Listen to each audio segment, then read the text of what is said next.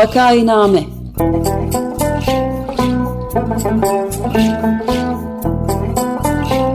Salgın günlerinde memleket manzaraları Hazırlayan ve sunanlar Güven Güzeldere, Ömer Matra ve Özlem Tekin.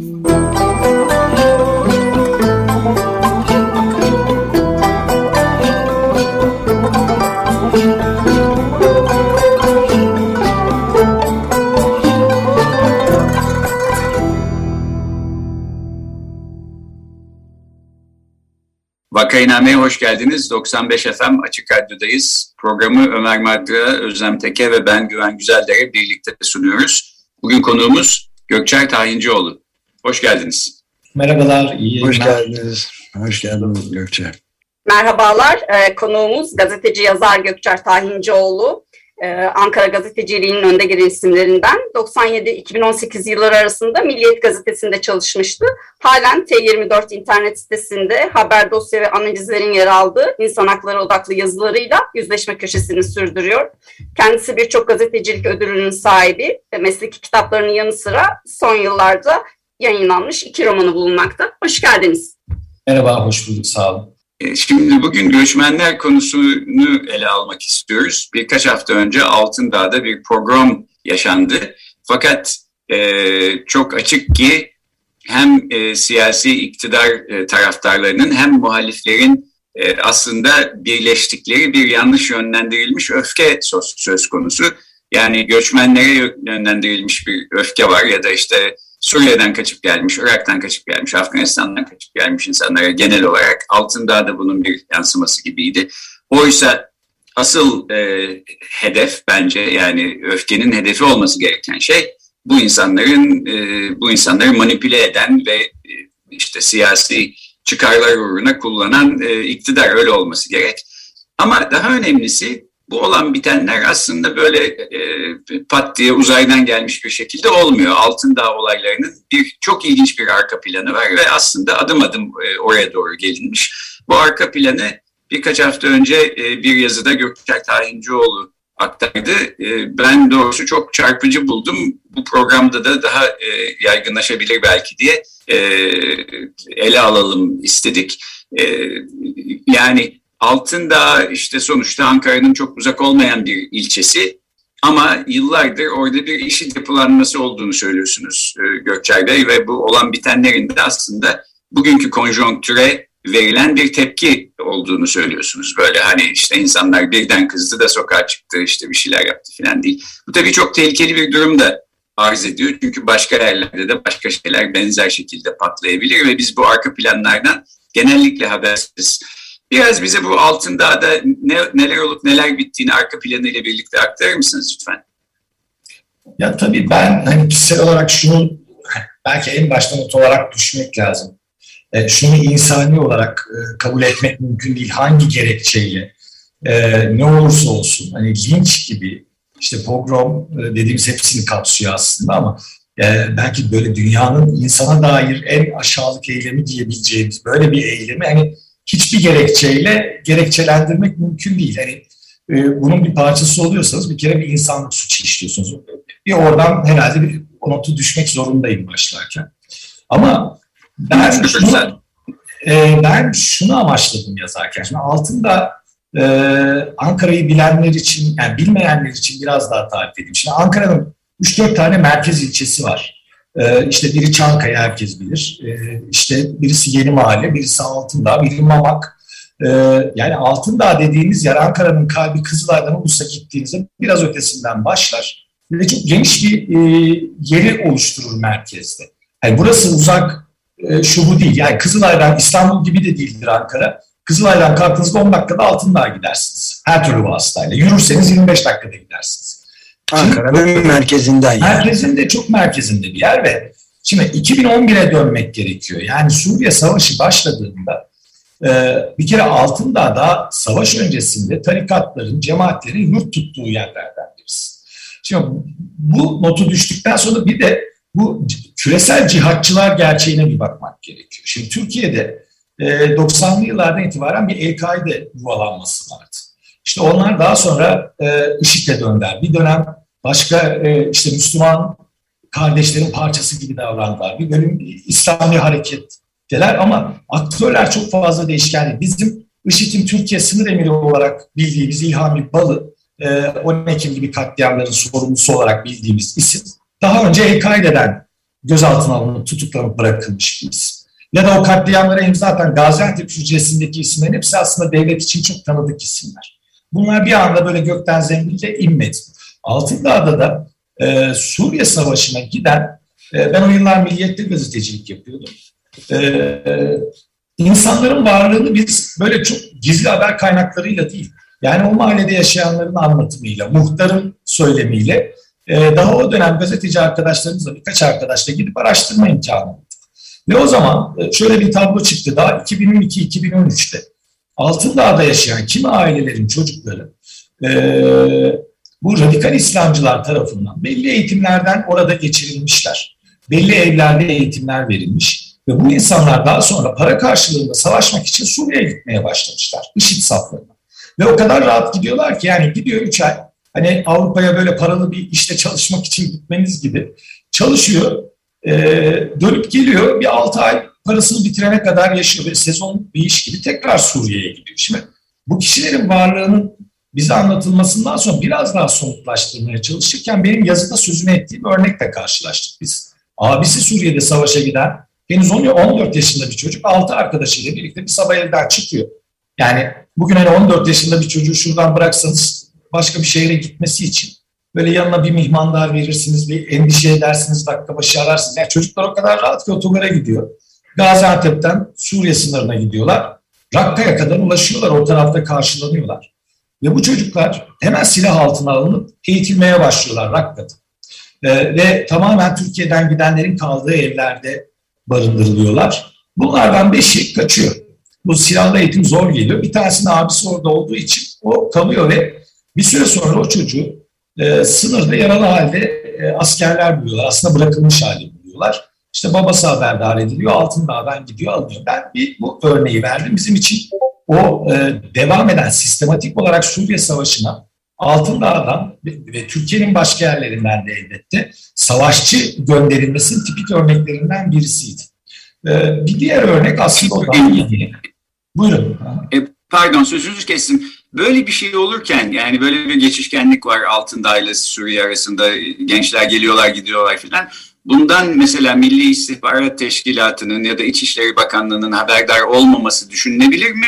Yoksa buna göz yumuyorlar diye mi e, anlamalıyız? Yani ben bu soruya da somut örnekle yanıt vereyim. E, 10 Ekim katliamının emrini veren e, İlhami Balı ve 12 Ekim katliamı ki Cumhuriyet tarihinin büyük terör saldırısından söz ediyoruz. E, hani şeyi geçiyorum, polisin o eylemin istihbaratını aldığı ve buna rağmen önlem almadığı kısmını geçiyorum. Gar katliamından bahsediyorum. Gar katliamından, Ankara Gar katliamı. Ankara'da. 103 e, kişinin yaşamını yitirdiği.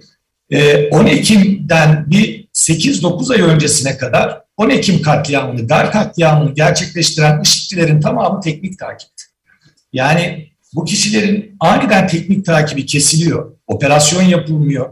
Yani bunlar Gaziantep'te taksicilik yapan, esnaf olarak çalışan falan insanlar. Ee, ve bunların hiçbirisi için ne bir işlem yapılıyor teknik takibe rağmen. Yani o sırada katliamı, telefon konuşmalarını dosyalardan okuyabiliyoruz. Katliamı programlamıyorlar ama sürekli yabancı savaşçı taşıyorlar Suriye'ye. Bunları telefon konuşmalarından görüyoruz ve hiçbir operasyon yapılmıyor. Hani bu Altındağ'da olup bitene karşı neden kayıtsız kalındığının bir yanıtı olabilir. Elbette ki biliniyordur. Yani e, şurada bir kere bir gariplik var. Siz batı sınırını bu kadar sıkı tutuyorsunuz. E, başka bir terör örgütüne karşı e, hükümetin kendine en başarılı saydığı alan şu İçişleri Bakanı dakika başı çıkıyor diyor ki Türkiye içinde şu kadar e, terör örgütü militanı kaldı. 60'a indi, 40'a indi. Sınırdan kuş uçurmuyoruz. Ya aynı sınırda aynı dronlar, aynı önlemler varken Suriye'ye yabancı savaşçılar durmaksızın Türkiye üzerinden gelip gitti. Hem Türkiye içinden gelenler hem Avrupa'dan gelenler gelip gitti. Burada artık bir istihbarat zaafından söz edilemez, başka bir şeyden söz etmek gerekir diye yanıtlayayım size. Peki.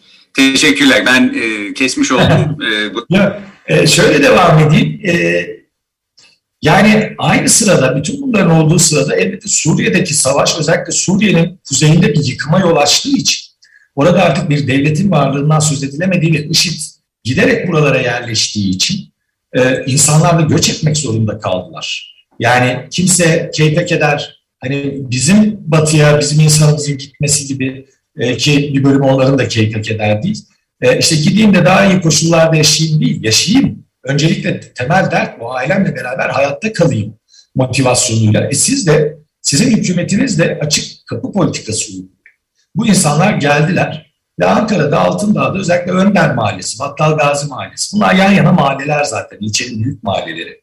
Ve o yıllarda kentsel dönüşüme sokulmuş mahalleler. Yani aslında Ankara'nın da tırnak içinde ötekilerinin kaldığı, çok ucuz oturduğu, yarın öbür gün binaların tamamen yıkılacağı, işiniz çok çok zorunlu olarak düşmediyse sizin asla uğramayacağınız mahallelerden söz ediyoruz Ve bu Suriyeliler e, o gün Ankara'nın en yoksul kesimlerin oturduğu bu mahallelerdeki evleri 2-3 e, katı rakamlarla kiralamak zorunda kaldılar. Yani barakadan bozma, bir bölümü yıkılmış, boyasız, camsız evlerden söz ediyoruz. Bir bölümü bunların dükkan aldılar.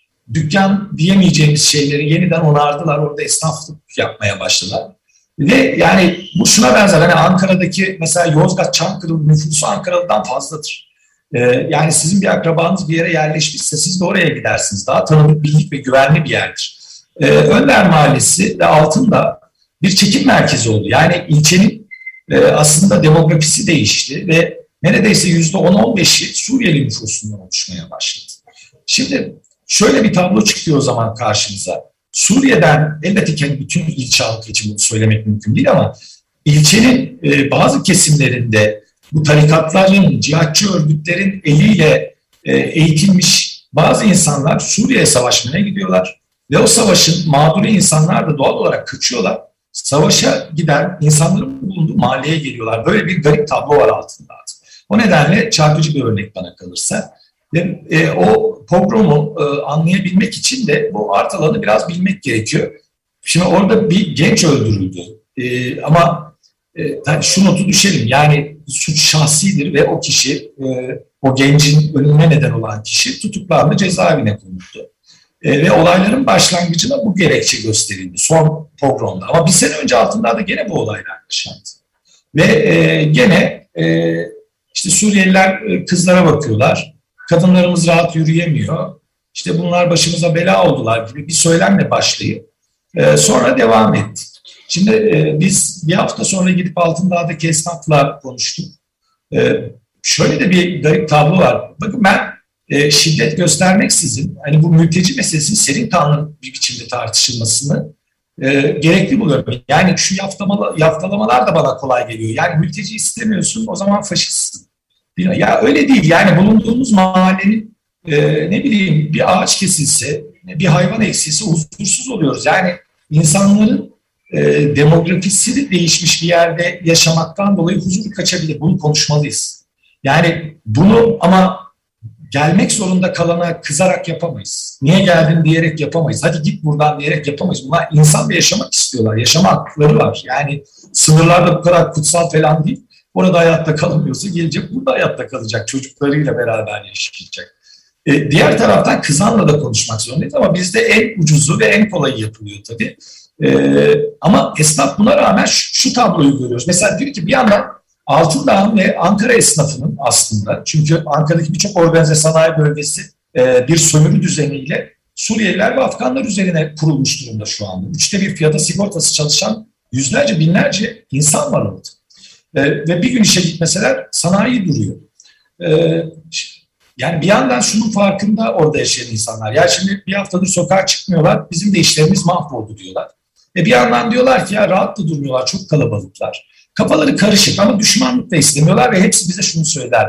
O gece e, ilk grup evet orada yaşanan cinayete tepki gösterdi. Biraz da Suriyeliler hadlerini bilsinler dediler tırnak içinde. Bu yüzden biz sokağa çıktık dediler.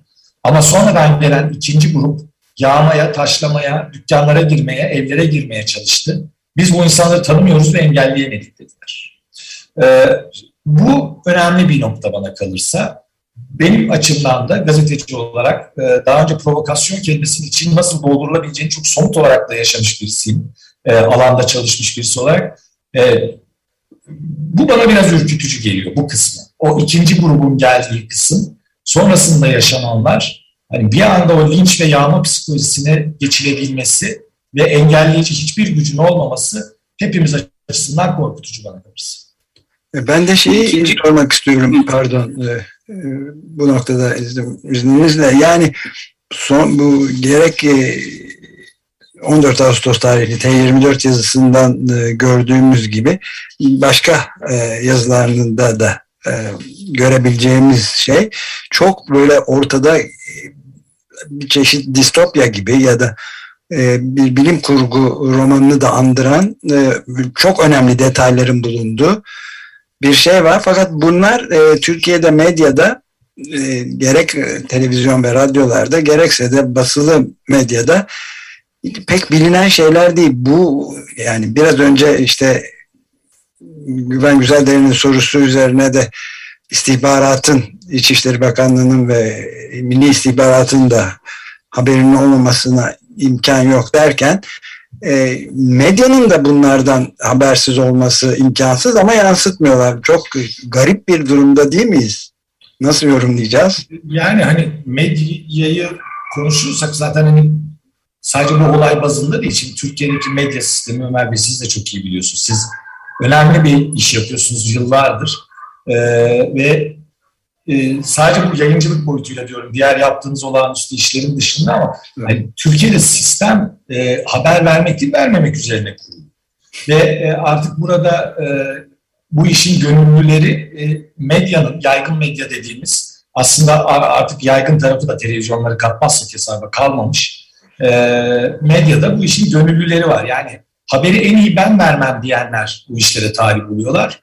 E, ve en iyi, e, en etkili makamlarda bulunuyorlar. Doğal olarak ben oradaki emekçi arkadaşların büyük bölümüne ayırırım. Ee, onları sahada da görüyoruz. Yani bir şeyleri çekmeye çalışıyorlar ama zaten onlar da o haberin verilmeyeceğini biliyorlar. Yani hani memleketin en büyük orman yangını, en büyük sel felaketi yaşandığı sırada işte Çin'de de sel felaketi olduğu haberi veren, Avrupa ne kadar kayıtsız orman yangınlarına, ne kadar çaresizler haberi veren bir medya düzeninden bahsediyoruz. Yani bu medya düzeninde Elbette ki yabancı savaşçılar meselesi e, konu edilmeyecek. Yani bunu konu edenler aşama aşama medyadan ayıklandılar, yaygın medyadan ayıklandılar ve bu arkadaşların büyük bölümü farklı mecralarda gazeteciliği sürdürmeye çalışıyorlar. Yani bu meseleyi hakikaten yani mesela sadece hükümet de değil, mesela Ahmet Davutoğlu'yla da bunun konuşulması gerekir. Yani e, onun da sorumlu olduğu dönemde ee, ben Milliyet'teyken gene bir haber yapmıştım. Gaziantep'te yakalanan iki isimden bahsetmiştim. Bir tarihte bir parkta yakalanıyorlar. Bakın bunlar dava dosyalarında var. Bu kadar gizli şeyler değil yani. Biraz karıştırdığımızda bunları görüyoruz. Ee, o parkta gözaltına alınıp bırakılanlardan e, bir tanesi gidip Brüksel'de kendini patlattı. Ee, bu sadece Türkiye'nin de sorunu değil. Türkiye ilgili ülkeye ben bunu bıraktım diye haber veriyor. Ama Batı'nın da o kadar ikiyüzlü bir tavrı var ki mülteci meselesinde. Ee, Türkiye insanını bütün bunlarla baş başa bırakıp sadece kaygı duyuyoruz açıklamaları yapmalarının tek sebebi e, oraya iki tane daha az mülteci, göçmen, sığınmacı neyse artık statüsü. E, bunun gelmesi sonra hani bütün dünya ailem bebeği ağladığında o iki yüzlülük daha da açık bir hale geliyor. Oysa ki hani biliyoruz ki ailem bebekte diğerleri de sadece ve sadece insanlar kendi huzurlarını, refahlarını korumaya çalıştıkları için öldüler. E, o Antep'teki iki isimden biri Brüksel'i bombaladı, diğeri Diyarbakır'daki HDP mitingini bombalamış isimli. Düşünün yani aynı Gaziantep'in merkezdeki bir parkında bir arabanın içinde ikisini bir arada bulabiliyorsunuz. E, bunlara tanıklık ettik ve bütün bu yabancı savaşçı meselesi, bu mültecilerin yaşadığı koşullar, mültecilerin neden burada olduğu değil, neden en kötü koşullara, sömürü düzenine e, bir arada mahkum ediliyor? Ne amaçla kullanıyorlar? Bakın e, siz benden daha iyi bilirsiniz. Osmanlı'dan bu yana Türk devletlerinin en iyi yaptığı şeylerden biri e, demografik şeylerdir. belirlemelerdir. Yani kimin nereye yerleştireceği bellidir. Çerkezler gelir belli bir coğrafyaya yerleştirilir. İki halk arasına konur, onun bir nedeni vardır. e, işte Ermeni kalmamasının, Rum kalmamasının bir nedeni var. E, çok ustaca kurgulanmış şeyler var. Ben bütün bunların da bundan bağımsız olmayacağını düşünüyorum. E, ama insanlar da hani bir yandan işte beka sorunu, şimdi muhalefetin söylemleri de inanılmaz. Bir yandan beka sorunu, bir yandan şu bu diyeceksiniz. E, bir gecede ben bunları gönderirim. Yani insan bunlar dediğiniz kişiler insan bir yerde yaşıyorlar. Çocukları var. Çocuklar mülteci olduklarını bile bilmiyor. Neden bir yerden bir yere gittiğini bilmiyorlar. Yani hani bir planlama böyle mi yapılır? Ya, ya da böyle beka böyle mi konur? Ben bütün bunlara yanıt bulamıyorum. Sadece e, anlamaya çalışıyorum ama anlayabilmek için de artık böyle bir başa bir başa bir başa dönmekten herhalde hepimiz yorgunuz ve çok hafızasız bir toplum gerçekten. Ee, unutturmak için de her şey yapılıyor tabii toplum. Evet ve şey de çok e, büyük bir tehlike benim gözümde e, e, yani tamamen gerçeklikle olan bağı da toplumun e, giderek kopuyor. Yani tamamen alt üst olmuş bir gerçek dünyanın nerede olduğunu da bilemez hale geliyoruz ki bu bundan daha ürkütücü bir şey düşünmekte zor. Yani, yani hani bu biraz bazen karikatürize ediliyor ama çok haklısınız. Bence çok riskli bir şey bu. Ben mesela çok aklıma fikrine güvendiğim işte aylık okuma kapasitesini bildiğim falan arkadaşlarımdan e, gerçekten mesela işte bütün dünya bize düşman söylemini duyuyorum. E, yani ya da işte orman yangını uydudan da çıkartmış olabilirler söylemini de duyan. Ciddi ciddi hani bu sadece işte A Haber bunları yayınlıyor. Eğitimsiz cahil halk da buna inanıyor gibi e, hani tepeden inmeci bir moderniteyle açıklayamayacağınız bir şey bu. Gerçekten rasyonel düşüncenin, rasyonel düşüncenin ortadan kalktığı, rasyonel. Evet, aynen öyle. Tamamen bunun ortadan kalktığı. Ee, belki o açıdan da altından korkutucu. Yani bir anda hani e, ben de meslek hayatımda linçe tanıklık etmiş bir gazeteciyim. Yani ve daha korkutucu bir şey bilmiyorum hakikaten e, insanlık adına. Ee, yani bana hani sorsalar en korkunç neyi bulursunuz? Bir kayıp olgusunu bulurum galiba. Bir de linç. En korkuncu bana kalırsa ikisi de. Ee, ama bir yerden bir yere sadece mülteciler üzerinden e, kendini savunmaya bile korkan insanlar üzerinden hani bir gecede neler olabileceğini Altındağ'da gördük ve e, bana kalırsa tam da o limitte bırakılmak istendi. Yoksa çok daha kötü manzaralar görebilirdik. E, ama o ölçüyü orada tuttular bana kalırsa. Peki ben de artık son dakikalarına geldik. Altındağ olayına yeniden bir dönelim istiyorum. İkinci bir gruptan söz ettiniz. Bu grubun içinde işte sabıka kaydı yüksek olan pek çok insan olduğu filan e, yazıldı. Şimdi bu insanlar belli ki böyle kendi kendilerine bir araya gelip hadi şöyle bir şey yapalım gidelim de yağmalayalım e, evleri, otomobilleri ateşe verelim falan demediler. Bir şekilde organize edilmiş olsa gerekler. Bu işler hep böyle oluyor. E, bunu kim yapmış olabilir? Yani bu işin arkasında böyle bir siyasi erkar gibi gözüküyor ve günün birinde bunların ortaya çıkmasını, işte sorumluların yargılanmasını falan e, beklemek hakkımız. E. Ee, yani şimdi hani olguyla ve bilgiyle konuşmaya çalışıyorum. Ee, ama yani bu soruyu sorduğumda aklıma e, 5-6 tane şey geliyor, başlık geliyor. Hani fikir yürütmek gerekirse olgu ve bilgiden bağımsız. Belki biraz onları birleştirerek. Ama mesela e, ileride başka kentlere de yayılacak benzer bir tablonun bir olağanüstü hal ilanıyla sonuçlanabileceğini düşünüyorum mesela. E, o yüzden ben hani çok böyle tahminleri sıralamadan e, şeyden bahsettim yazıda. Prova kelimesini kullanmayı tercih ettim. E, ya da o gece da yaşanabilecek daha vahim olaylardan sonra bunu muhalefetin bence e, özellikle de belirteyim bence suç işleyerek insan, insanlar hakkındaki söylemleri nedeniyle e, çok e, dışlayıcı, düşmanlaştırıcı nefret dili kullan, kullanması nedeniyle bu olayların yaşandığı söylenerek muhalefete tahvil edilmesi de mümkün. E, işte Bolu'da yaşananlar ortada, e, yani şu, muhalefette şöyle düşünüyor. Ben bunu söylüyorum. Bunun bir alıcısı var. Çünkü iktidar hakikaten açık kapı politikası, Orta Doğu politikası, Suriye politikasıyla o kadar tepki çekmiş durumda ki. E, ama işte muhalefet de orada galiba bu hesapları yapıyor ve e, o mültecilerin e, ne durumda olduğunu biraz unutuyor. kendilerine tahvil edebilecek bir felaket manzarası. Bunlar çok daha fazlası da mümkündü. Ee, ama bizde hani işler şöyle yürür. Şimdi o sizin soruya dönecek olursak ikinci grup kimdi ve sabıkalılar. Şimdi orası eski İsmet Paşa Mahallesi aynı zamanda. İsmet Paşa Mahallesi dediğimiz yer hani belki e, Ankara'yı bilmeyenler için gene söylüyorum. Bu hani Çin Çin dediğimiz ya ki tek başına giremezsin dediğimiz bilmem ne dediğimiz bölgeyi de kapsıyor. Kentsel dönüşümde çok değişti oralar tabii ama şimdi zaten oradaki popülasyonu sabıkalı insanlar yaşıyorlar. Şimdi bana kalırsa o açıklama da şöyle vahim. Eğer bir grup organize edilmiş ve oraya getirilmemişse ve içlerinde bu kadar sabıkalı olduğu e, bulunan insanlar kendi kendilerine organize olup oraya gelip yağma ve linç yapıyorsa biz Türkiye'de daha fazla korkmalıyız.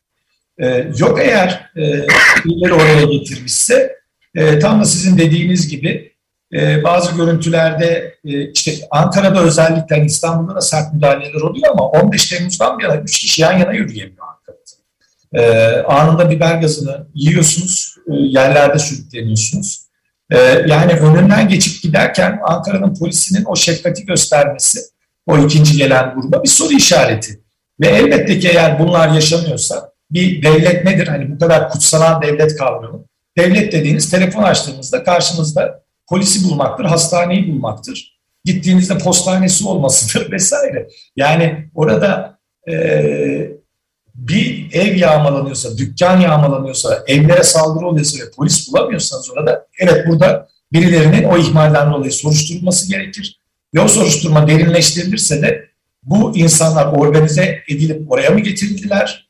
Ee, hükümete yakın bazı kaynaklar tarafından Yoksa kendileri organize olacak kadar yetene yeteneğe sahipler bir anda bir saatte organize olup gelip e, polisin de gözetiminde bu işi mi yaptılar ortaya çıkar. Ama bütün bunların ortaya çıkması için önce bağımsız soruşturma iradesinin olması gerekir. Ama o iradenin olmadığını ve bütün bunların soruşturma ihtimalinin de en baştan ortadan kalktığını biliyoruz zaten. Evet, maalesef süreyi bitirdik Peki. ama yani son derece önemli bir konu bu.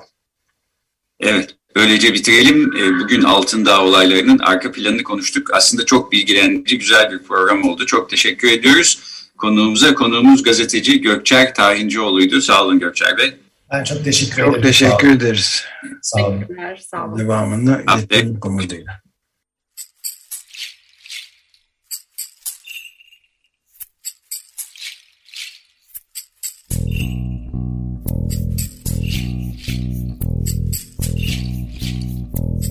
Vakainame